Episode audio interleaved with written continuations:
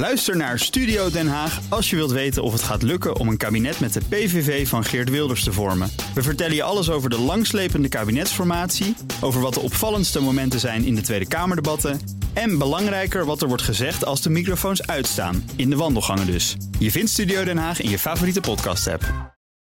Dit is de Oekraïne Ochtend Update. Mijn naam is Geert-Jan Haan. En ik ben Bernard Hammelburg. We praten hierbij over de laatste ontwikkelingen in Oekraïne. En de gevolgen voor en de reacties van de buitenwereld. Je vindt deze podcast in je favoriete podcast-app. Oekraïne wil mogelijk op een later moment met Rusland om de tafel om te onderhandelen over de status van de Krim, sinds 2014 ingenomen door de Russen. Dat zegt een adviseur van president Zelensky tegen de Financial Times.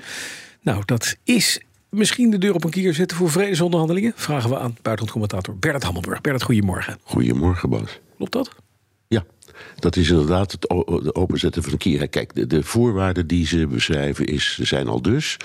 als wij eenmaal zijn opgerukt tot de Krim, niet tot en met de Krim...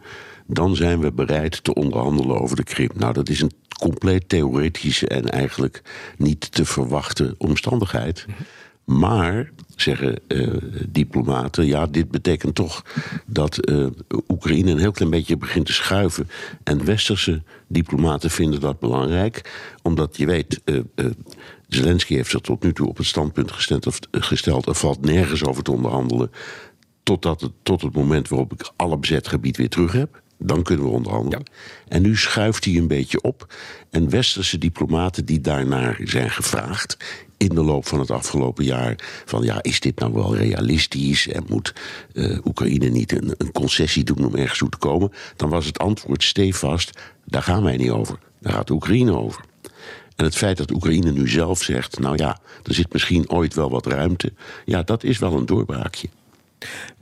Dat op zich dus eh, wel mooi. Even naar de, de strijd zelf. Wat gebeurt er op dit moment? En met name in Bagmoed. Heb je daar enig zicht op?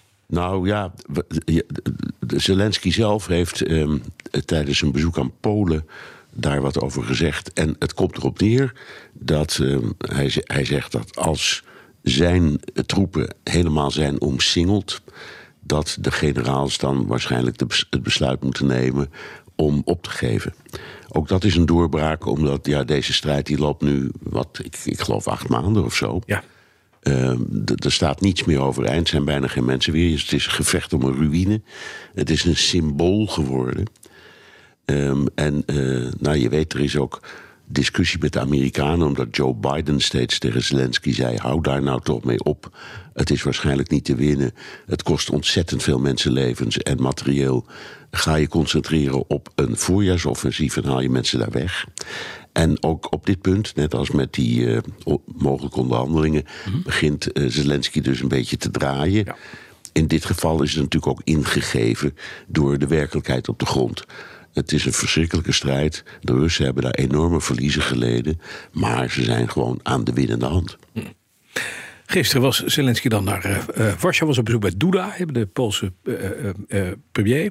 Wat, wat kwam daaruit? president, ik zeg premier, president. Wat, wat is eruit gekomen? Er komen meer straaljagers, ja, heb ik. Nu MiG-29 zijn daaruit gekomen. Ja. Uh, de, de, de, Polen hebben al een paar van hun oude MiG-29's uh, aan uh, Oekraïne geleverd. -hmm. je weet, Oekraïne vroeg oorspronkelijk om F-16's. Nou, dat wilden de Amerikanen niet. En het is bovendien onpraktisch vanwege opleidingen die je dan moet doen. Um, de Polen hebben F-16's. En die hebben of krijgen ook F-35's. Dus die zijn echt hun, hun vloot aan het moderniseren. Um, en die hebben gezegd, nou weet je wat, die, F, die, die MiG-29, daar kunnen Oekraïners al op vliegen. Dus als we die nou eens doorschuiven, dan kunnen ze daarmee aan de slag. Maar de voorwaarde was een beetje dat een ander dat ook zou doen. Dat heeft Slowakije toegezegd, dus die levert ook. En zo komt er toch langzaam een, een, eh, een beweging op gang van het leveren van gevechtsvliegtuigen.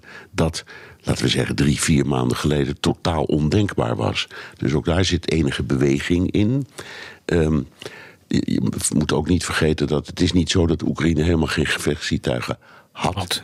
Ze hadden uh, destijds, toen die oorlog begon, een vloot van, ik meen, iets van 120 uh, MiG-29 en ook nog een paar andere typen oude Russische Sovjet-toestellen. Uh, mm -hmm. Maar ze, ze, kunnen ermee omgaan. Het is ook, vind ik, eh, politiek een belangrijk gebaar. Dus de, hè, je, je weet, toen, toen, toen het allemaal begon, toen, toen hadden wij, de westerse landen, al moeite met het idee dat we misschien eh, helmen moesten gaan leveren. En dat is langzaam opgeschoten tot gevechtsvliegtuigen. Dus het is, ook dit is voor Zelensky denk ik wel een heel belangrijk moment. Dan nog eventjes eh, naar eh, China, naar Beijing. Want daar komen commissievoorzitter van der Leyen, dat was al aangekondigd, en de Franse president Macron, om met Xi Jinping te spreken. Het is een beetje wat ik las in alle commentaar, de good cop en de bad cop. Hè? Nou, precies. En dat is vooral de opvatting die de Chinezen hebben. En de bad cop is duidelijk eh, Ursula. Ja. Want eh, die komt ze alleen maar, om het maar in, eh, in gewoon Chinees te zeggen, op hun sodemie te geven. Ja. Eh, en daar, eh, daar zijn ze niet van gediend. Macron heeft een hele andere instelling. Ehm, die zegt tegen de Chinezen: we, we weten waar jullie staan, we begrijpen dat ook allemaal wel. Eh, jullie hebben een bondgenootschap met Rusland. Maar het zou zo belangrijk zijn als jullie je invloed gebruiken. om ietsje meer druk uit te oefenen op Rusland. Dus dat is een voor, ik zeg maar, voorzichtige, zorgvuldige formulering. Ik weet niet of het lukt, maar het feit dat hij daar toch met alle egaars is ontvangen. en ik meen inmiddels al zes uur met Xi heeft gesproken. is een teken dat er in geval iets gebeurt. Duidelijk, dankjewel. Onze buitenlandcommentator Bernard Hammelburg. Bij BNR ben je altijd als eerste op de hoogte van het laatste nieuws. Luister dagelijks live via internet. Bas van Werven. En heel langzaam komt de zon op rond dit tijdstip. Je krijgt inzicht in de dag die komt op BNR, het Binnenhof in Nederland en de rest van de wereld. De Ochtendspits. Voor de beste start van je werkdag. Blijf scherp en mis niets.